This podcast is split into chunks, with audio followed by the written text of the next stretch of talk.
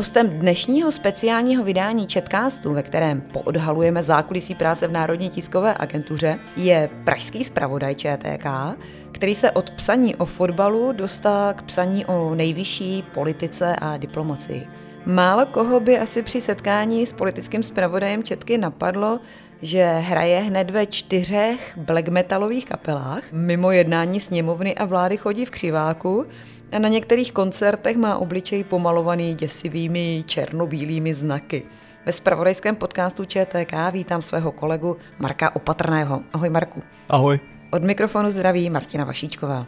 Marko, kdy jsi byl naposledy na koncertě? No já jsem byl asi dva týdny zpátky, protože bubeník z jedné mé kapely měl koncert s jinou kapelou tady v Praze, tak jsem se na něj byl podívat. No takže asi před dvěma týdny a předtím asi před rokem. No. Já se ptám záměrně, protože ty sám hraješ eh, v kapele nebo v kapelách. Eh, řekni nám o tom víc. V současnosti teda hraju ve čtyřech kapelách. Vlastně veš, veškeré ty kapely jsou jako metalového žánru, konkrétně black metalu. No ale právě vzhledem k tomu, jako k té situaci koronavirové, tak se nám to všechno tak trošku zastavilo, takže jako mm, spíše se teď věnuju nahrávání desky třeba s jednou tou kapelou a podobně, než jako nějakým koncertům, to se teprve teď domlouvá, eh, předomlouvává vlastně z těch termínů, které byly, takže teď uvidíme vlastně, co se bude dít, jestli už bude trošku klid od covidu a podobně, jestli to budeme moct zase trošku rozjet. No.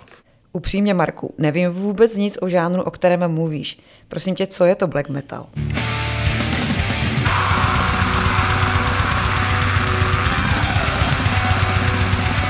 Když si vezmeme nějaké jako základy metalu, tak to bylo jako takové ty známé kapely typu Black Sabbath, Ozzy Osbourne podobně, tak ten black metal je teda oproti tomu dost odlišný, to se vyvíjelo prostě v 80. 90. letech do, toho, do těch různých stylů. To není jenom black metal, to je death metal, trash metal, všechno se to postupně vlastně rozvíjelo. Ten black metal oproti třeba tomu heavy metalu, tomu základu, tak, tak je vlastně hodně rychlejší, je tam ten vokál, že jo, který eh, každý nazývá jako křičením a podobně a je to vlastně i tematicky, je to vlastně, říká se tomu jako, že to je takové jako zlejší, když si to vezmu jako i, i hudebně, i textově a podobně. Black Sabbath, Ozzy Osbourne, to mi něco říká. Jaké jsou další populární kapely v tomhle žánru? Eh, v tom black metalu uh, jsou zejména jako zásadní kapely z Norska, které, které vznikaly v 90. letech, protože tam vlastně vznikla nějaká ta druhá vlna toho black metalu a vlastně v té době se to hrozně rozvinulo prostě do těch různých podob takže tam jsou kapely jako, já nevím, Immortal, Satyricon podobně, tak ty jsou vlastně braný jako takový ten základ toho black metalu, jak ho známe dnes, ale každopádně v posledních letech se ten žánr zase hrozně vyvíjí, vznikají tam různé, různé fúze i s dalšími žánry a podobně, vlastně je už v tom těžké se nějakým způsobem vyznat, protože těch škatulek vlastně toho metalu vzniklo jako obrovské množství za tu dobu ale každopádně mezi ty jako zásadní, nebo vlastně pro mě třeba zásadní, tak jak jsem říkal, ten Immortal, Satyricon, Emperor, to, to je úžasná kapela, jako strašně e, technicky vymakaná, prostě strašně dobří muzikanti a podobně, takže asi takhle. A ty kapely, ve kterých hraješ ty, máte nějakou škatulku? Jo, tak většina je v tom black metalu vlastně akorát každá jako k tomu přistupuje určitým způsobem, jako ono se pod to dá skrýt vlastně jako strašně moc věcí, jo. Není to jako omezená věc, že by tam muselo být jenom prostě rychlé, že by to muselo být jenom prostě nějaké, jako jo, tam takže i když vlastně všechny ty čtyři kapely se nějakým způsobem okolo toho black metalu motají, tak jako každá jiným způsobem, takže vlastně z každého je to něco jiného, ale ten základ je v tom black metalu určitě. Tak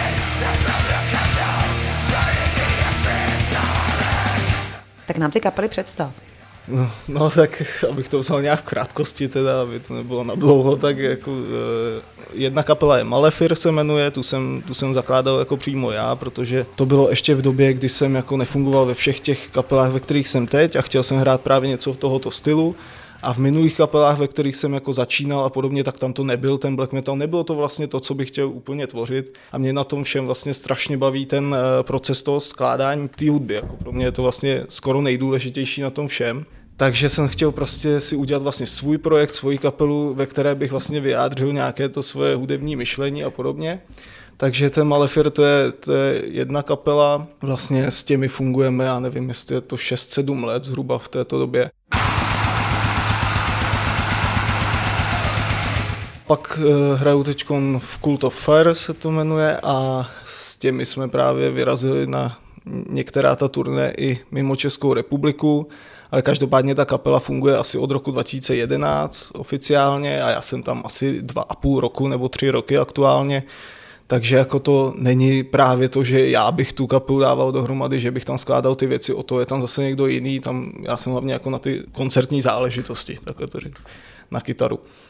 No a pak hrajou ještě ve dvou eh, kapelách z Plzně, to se jmenuje Stíny plamenů a War for War, to jsou také kapely, které fungují asi 20, možná 25 let v tuhle chvíli, já jsem tam aktuálně 11 let. To je vlastně asi ty Stíny plamenů jsou takové nejvěrnější tomu prazákladu toho black metalu, že tam jsou skutečně ty eh, malůvky na tom obličeji a podobně, jak je to známe o těch eh, jako legendárních kapel, toho vlastně se to nejvíc asi drží toho, toho žánru jako takového. Ty jsi říkal, že skládáš muziku, eh, děláš i něco dalšího, zpíváš, děláš texty? No tak v tom Malefiru já vlastně dělám takhle všechno, že tam skládám tu muziku, skládám texty a zároveň kromě kytary tam i zpívám. A jinak v těch dalších kapelách to je právě, v tom black metalu je to hodně často tak, že vlastně jeden ten člověk vlastně má nějaký ten koncept, má nějakou tu vizi toho, jak by to mělo vypadat. Takže vlastně jako často to skládá jako jeden člověk a e, vlastně to tak funguje i v těch kapelách, kde jsem, že v tom Malefiru to skládám já, naopak v těch dalších jsou prostě za tím konceptem a za těmi texty a podobně, tak jsou jiní e, členové. Black metal je tak trochu temná muzika. Kde bereš inspiraci pro svou hudbu a pro své texty? Nějak inspirovaný vlastně vlastními pocity, jako není to nějaký, že bych zakládal texty na nějaké literatuře nebo podobně, jako se to často i děje. Ne, prostě tam je to o nějakých vnitřních pocitech, o nějakém rozpoložení. Často skládám tu hudbu zrovna jako v době, kdy třeba nejsem v úplně dobrém rozpoložení, protože bych byl nějak moc jako veselý a podobně, tak ten black metal asi nebude znít tak, jak by měl. Že? Takže to, co skládám já, tak je hodně založené na nějakých těch vlastních pocitech, na nějakém tom aktuálním dění vlastně, ale jako ne, ne venku, ale jako vevnitř. Takže jsi spíš pesimista? Jo, určitě, to asi jo, no.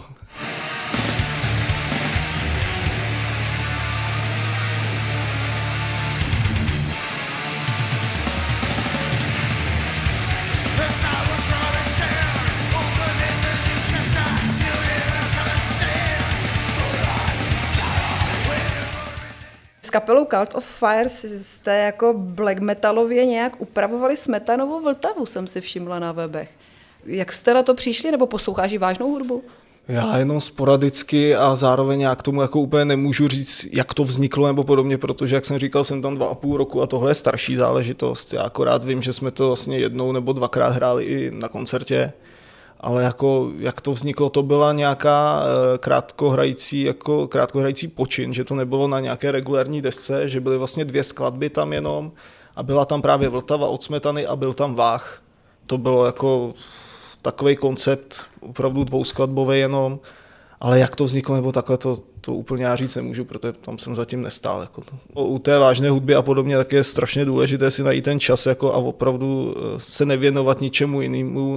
Nejde to poslouchat jako kulisu třeba k práci nebo k čemukoliv jinému. Tam je to opravdu, když je opravdu čas si sednout a poslechnout, tak pak, je, pak to má nějak, nějaký význam. Já jsem na internetu v nějaké encyklopedii Metalum našla, že člověk jménem Marek Opatrný, který pochází z Rokycan, Pocházíš z Rokycan? Ano. Uh, si říká Lord Opat. Jsi to ty?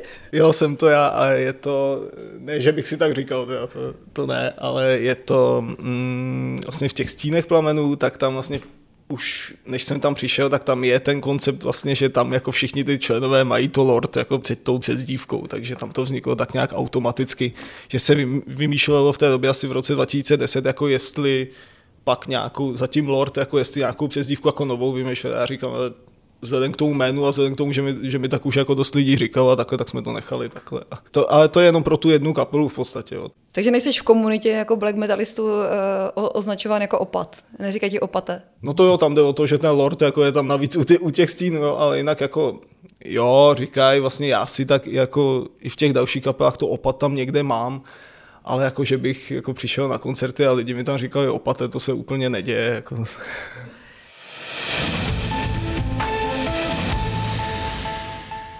Ono vlastně tady k té muzice patří i ty různé převleky a ty už se tady naznačil to různé malování na obličeji a podobně. Máte to taky? Tak tam je to asi nejzásadnější u těch Cult of Fair z toho důvodu, že to se drží úplně jako nějakého konceptu, i se dá říct v podstatě mimo black metalového, protože ta poslední dvojdeska se třeba věnuje prostě vyloženě indickým náboženstvím. Takže tomu je i uspůsoben ten koncept vlastně na tom koncertě. My teď eh, v rámci vlastně podpory té nové desky, když to nakonec se všechno odsouvalo, ale v rámci toho tak máme jako novou pódiovou show, při které zrovna my kytaristi jako sedíme eh, na takovém podstavci a za sebou máme obrovské jako kobry, a máme, co tam jsem vlastně v tom kaltu, tak eh, přestože jsem měnil ten koncept podle nějakých desek, tak eh, vždycky jsme měli úplně zakryté obličeje a to ne, ne jako malůvkami, ale tím, že máme skutečně nějakou masku nebo něco, takže jako je to vlastně hraní poslepu v tu chvíli. A je to tak i u toho nového konceptu, že vlastně sedíme v tureckém sedu, hodinu 20 je ten koncert, musíme držet v tureckém sedu a do toho máme ještě ty masky, takže ještě na to skoro nevidím. Takže jako, ale vypadá to strašně jako zajímavě potom, že jako výsledek, takže sice je to trošku i náročné, i fyzicky teda se dá říct, ale jako výsledek je pak hrozně zajímavý i s tím nasvětlením a všechno, takže tam je to vlastně nej, největší jako taková, takový důraz i na tu vizuální podobu, co se týče těch stínů plamenu a podobně, tam jsem říkal, že to je fakt ten jako rizí black metal, i co se týče toho, tomu se říká warpaint, jako to, co, to, co má člověk na obličeji, takže vlastně ty černobílé nějaké vzory, a co se týče toho Malefiru, tak tam sice jako ano, e, máme jako křiváky a podobně jako těžké boty, prostě jsme v celý v černém, ale není to zase nějaký jako úplně, ta vizuální stránka tam nemá úplně takovou jako hodnotu. Ty rekvizity si děláte sami nebo spolupracujete s architekty, designéry? No takhle, tak vlastně rekvizity tam záleží akorát u těch Cult of Fire, protože jinak si samozřejmě obličej si namalujeme sami a podobně. Ale u těch Cult of Fire jsou pak e, nějací lidé a já, já teda se přiznám, že já to jako nezajišťuju, jo, takže já nevím přesně, ale jako samozřejmě nějaké ty obrovské kobry, na kterých sedíme a podobně, tak to jsme jako sami neudělali, to už jsou potom lidi, kteří prostě to z nějakých materiálů dají dohromady, dají tomu nějakou podobu, nějakou barvu a podobně. Tak a i vlastně to stojí na nějakých kovových podstavcích všechno, takže tohle všechno se na to musí připravit, to samozřejmě jako my neděláme, teda aspoň já bych to neuměl, ale jako, takže v tomhle případě nám někdo pomáhá, nemůžu říct konkrétně kdo, protože vlastně sám to nevím, je to, je to víc lidí a hlavně, jak jsem říkal, měnily se ty rekvizity v rámci různých desek, různých konceptů, takže vlastně eh, po každý to dělal někdo jiný.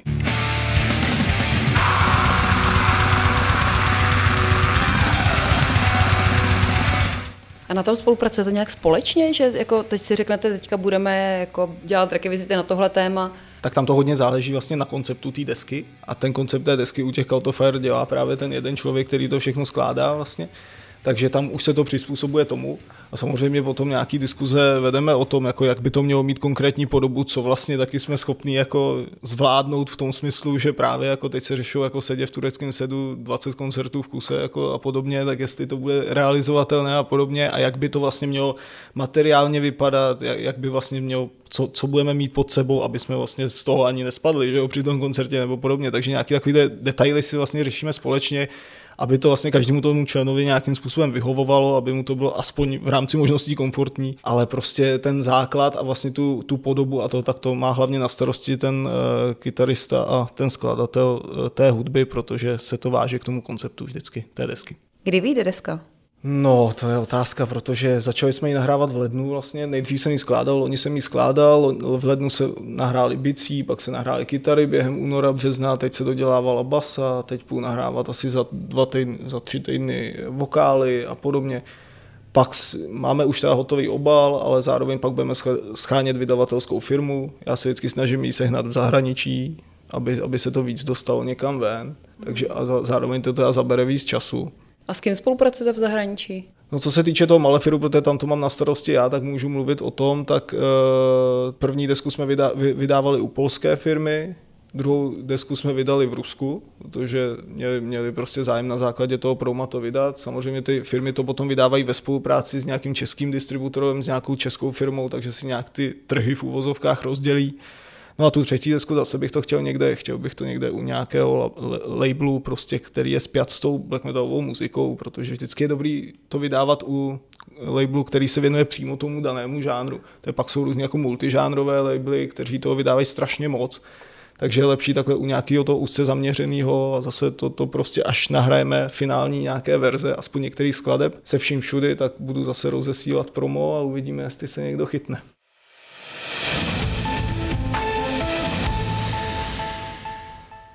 Máš za sebou i jedno mezinárodní turné.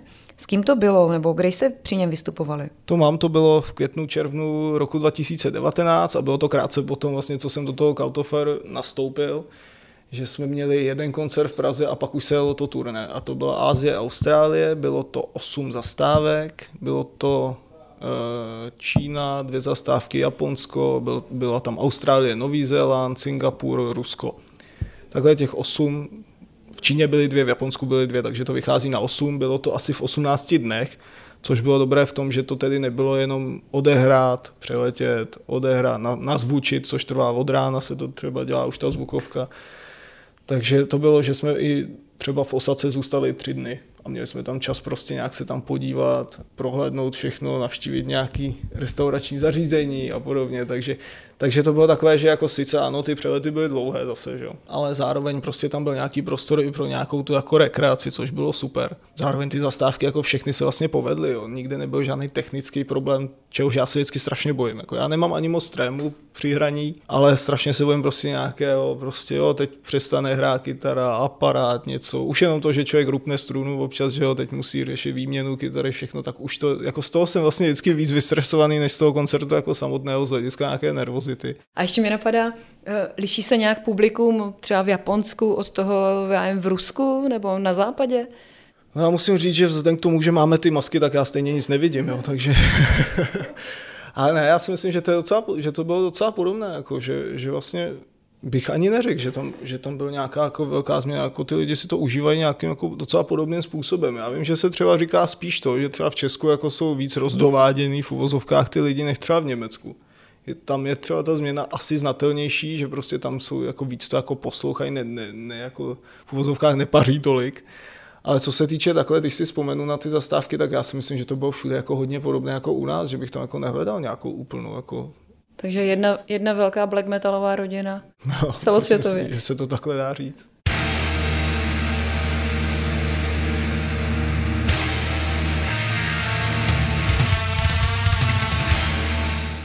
Co tě na black metalu tak jako baví?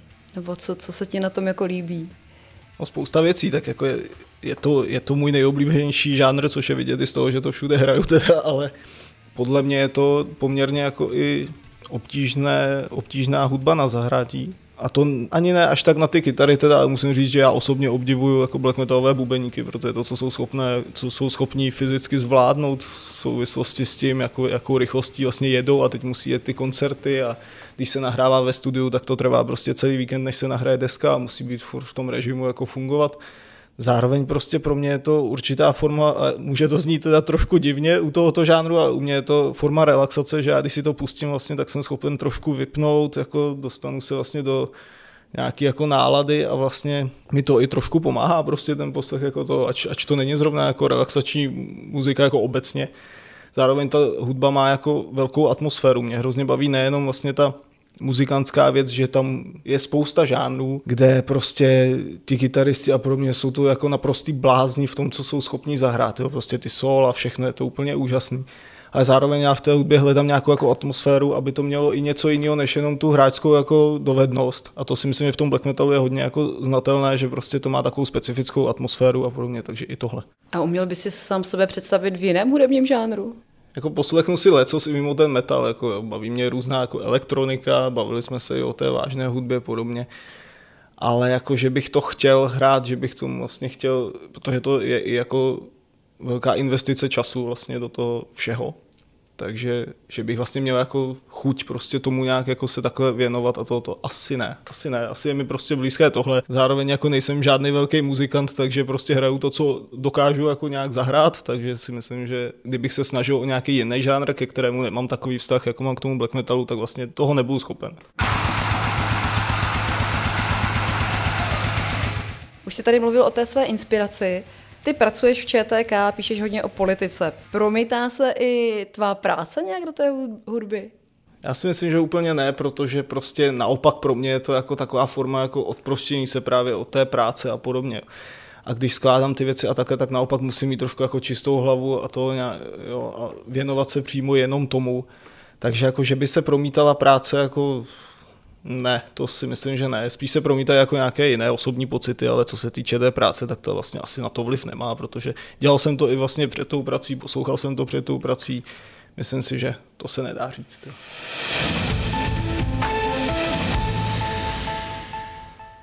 Nicméně o práci se také musíme trošičku bavit, eh, přece jenom je to Četkást, spravodajský podcast ČTK. Eh, jak jsi se dostal do ČTK? To už při studiu vysoké školy na Univerzitě Karlově, tak asi už hned v prvním ročníku nebo ve druhém, teď už si to nepamatuju, tak eh, přišla jedna z profesorek s tím, že do ČTK hledají externí spolupracovníky do sportovní redakce, do, konkrétně na fotbal na ty zahraniční ligy, podobně občas i na Českou ligu, jezdí na stadiony a tak.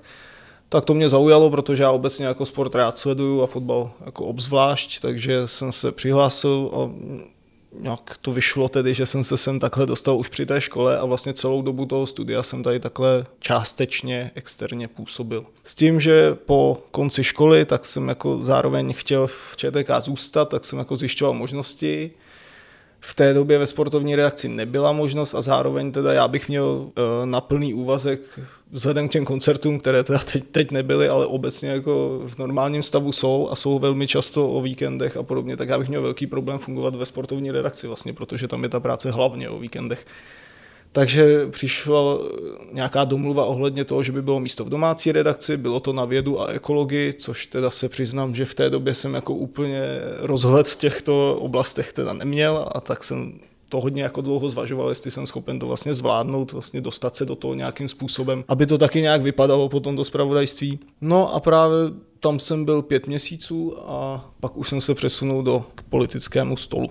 Musím říct, že ta Tom je uh, tematicky určitě blíž než ta věda a ekologie. Vlastně v tom se trošku cítím, že to nějakou dobu už sleduju, takže aspoň vím trošku, v jaké vodě plavu. A baví tě víc psaní o fotbale nebo o politice? Všechno má něco. V té politice, mm, zvlášť teď za doby koronaviru, tak je to strašně teda dynamické prostředí a když si vezmu ty první měsíce, kdy se ze dne na den všechno změnilo a měnilo se ze dne na den každým jednáním vlády prostě spousta věcí a tak tak to bylo vlastně takové jako na jednu stranu náročné, samozřejmě už toho potom bylo dost po těch měsících, ale zároveň to bylo takové, že se v pořád něco děje, je to takový hodně, hodně dynamické prostředí a není to pořád jako dokola, že to samé. U toho fotbalu píšeš prostě pořád vlastně v úvozovkách to samé, ale zároveň mě to prostě strašně bavilo z toho důvodu, že já ten fotbal opravdu mám rád, opravdu rád ho sleduju takže měl jsem zase do něj i tím psaním jako mnohem větší vhled o těch týmech jednotlivých a podobně, takže obojí má něco do sebe, já nejsem schopen jako říct, co by mě víc bavilo.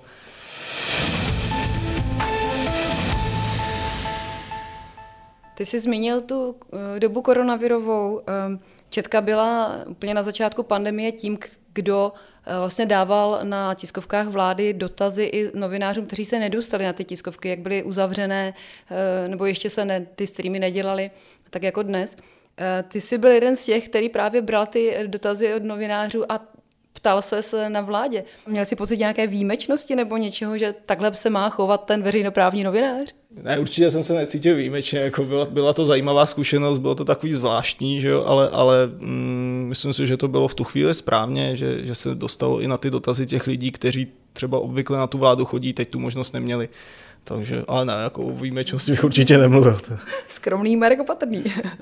Vystudoval jsi žurnalistiku a myslel jsi už při tom studiu, že vlastně chceš dělat agenturního novináře? Takhle, tam to bylo hodně ovlivněné tím, že jsem už v tom prvním ročníku nebo asi v prvním ročníku, tak jsem už jsem nastoupil nějakým způsobem. Takže tam vlastně jsem se nějakým způsobem formoval od začátku tím, tímhle směrem, takže jsem nad tím ani neměl nějaký čas přemýšlet. A tím, že mi ten směr jako bavil, vyhovovalo mi to, jakým způsobem se pracuje, jakým způsobem se píšou ty zprávy, jak to zpravodajství vypadá, tak jsem vlastně, jak jsem říkal, jako uvažoval i dál, že po té škole bych tady chtěl zůstat na nějaké pozici. Takže vlastně já jsem jako nad tím nepřemýšlel, že bych jako, jestli chci do deníku nebo, nebo dělat v televizi, což já teda jako v televizi a v rádiu asi dělat úplně nemůžu. Takže já jsem, já jsem jako měl, měl jasno v tom, že chci asi dělat tisk, protože prostě vzhledem k tomu, jakým způsobem mluvím, tak asi bych jako ne, neujal někde, někde v audiovizuálních médiích. Takže to jsem věděl, že chci psát a zároveň mě bavilo psát ještě předtím, než jsem studoval, protože jsem psal různé recenze na hudební desky, na koncerty a podobně, takže i v tom, v tom už jsem nějakým způsobem chodil. Ale že bych jako věděl při nástupu na, na vysokou školu, že ano, chci dělat agenturní zpravodajství, to úplně ne, ale říkám, vyvinulo se to strašně tím, že jsem vlastně velmi rychle nastoupil externě do ČTK. Ty připíšeš strašně rychle. Eh, kde se to naučil? No tak ne, nevím, strašně rychle, no tak to je asi, asi tím, že jsem toho psal jako do studie, já nevím, je to nějakým způsobem cvik a jako občas mi to lidi říkají, ale mně to vlastně ani nepřijde, protože už to je taková automatika už a Píšeš hlavně teda vládu, máš na starosti premiéra. S premiérem se občas dostáváš i na zahraniční cesty. Eh, je to pro tebe spíš rozptýlení, nebo je to práce navíc? Je to pro mě, a zejména tedy v koronavirové době, je to pro mě mm, vlastně vítaná příležitost se někam dostat aspoň, protože jsme tady byli zavření že jo, a nic moc se jako v tomhle smyslu nedělo, takže pro mě je to takový, že jsem rád, když se někam občas vyrazí. Občas toho je samozřejmě hodně, jsou to teď v poslední době docela náročné cesty v tom, že jak se nemohlo, eh, často se nemohlo někde ubytovat v hotelu na delší dobu, tak jsme prostě jeli na otočku, tím pádem prostě brzo ráno na letišti, brzo ráno druhý den v podstatě návrat na letiště občas, takže to bylo v tomhle smyslu náročné. A vlastně jsem rád, když můžu takhle občas letět a poslední dobou jsem nelítal jenom s panem premiérem, ale i s ministrem zahraničí, protože mám na starost teď i otázky diplomacie a podobně. Je to vlastně vítané a jako práci navíc bych to, bych to úplně nebral. Je psaní o politice spíš nuda, nebo je to pro tebe spíš adrenalin?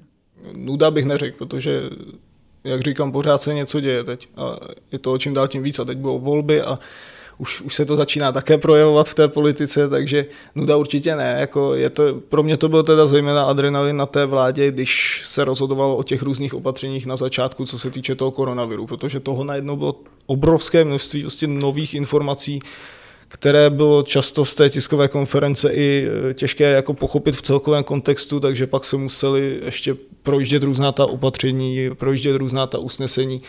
Takže v tu chvíli to bylo strašně moc, byl to jako velký adrenalin, jak to všechno stihnout a hlavně, aby to člověk napsal jako dobře, že jo? protože tam prostě je taková, v té rychlosti je tam taková, jako, takový prostor pro to udělat nějakou chybu, která může být v tomhle případě i jako poměrně zásadní, takže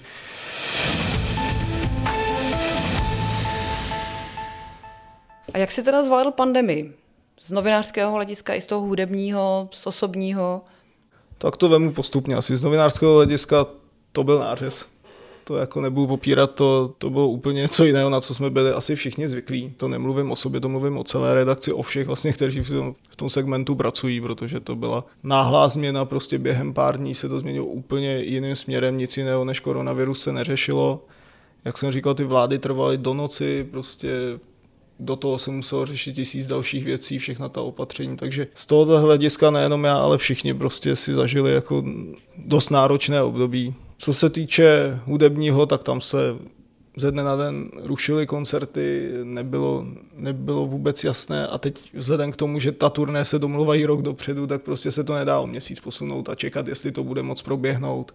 Takže se všechno odkládalo byl teda v tomto smyslu čas pracovat na nějakých nových deskách a podobně, což zase já jako jsem v jistém smyslu uvítal, že nevím, jak bych se k tomu dostával, kdybych prostě každý víkend byl někde, takže vlastně jsem měl čas dokončit desku pro Malefir, kterou teď nahráváme, donahráváme už a podobně, takže v těch studiových záležitostech to zase nějakým způsobem jako nechci říct pomohlo, protože nepomohlo, ale prostě bylo na to, bylo na to víc času, než by bylo normálně, ale co se týče těch koncertů, tak samozřejmě nic nebylo, pak v létě vlastně jsem odehrál jeden koncert, to jsme hráli v Písku a bylo vidět, že prostě i ty, i ty lidi se na to strašně těší, že se, že se zase vrátí k těm, těm koncertům a podobně, protože to byla docela malá akce a nakonec tam byli i lidi z Německa, prostě z Prahy, z Plzně. Bylo vidět, že opravdu ti lidi jsou potom hladoví. My jsme potom byli strašně hladoví po té vlastně pětiměsíční pauze, nebo kterou jsme tehdy měli.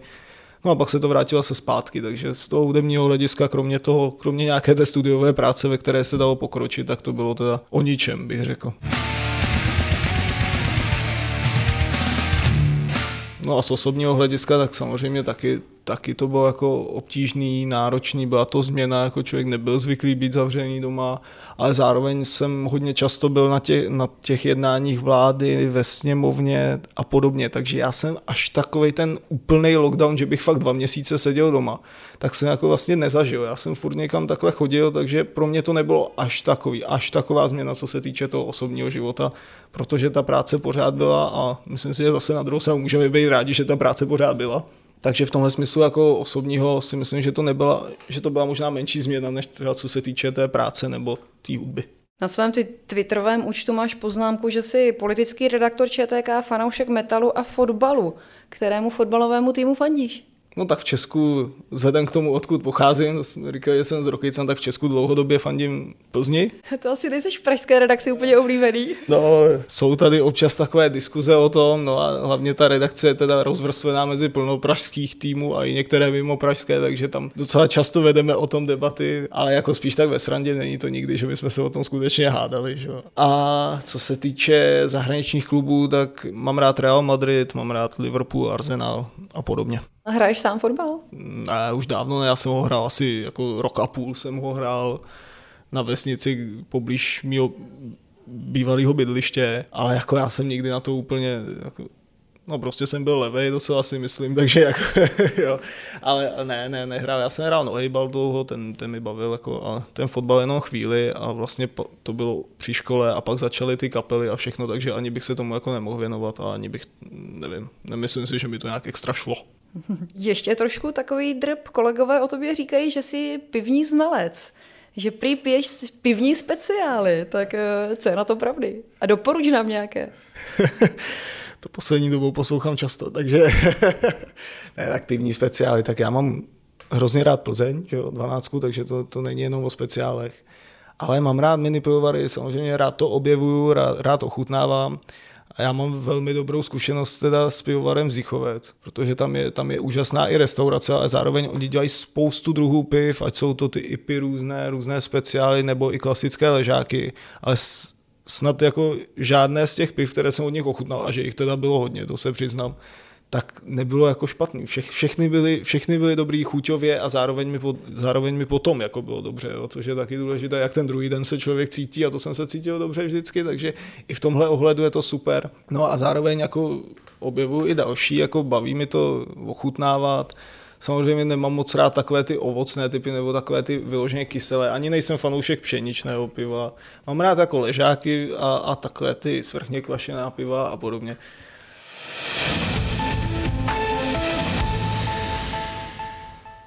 Bude léto, budou festivaly, doufám, že už teda všichni doufáme, že už ty festivaly budou.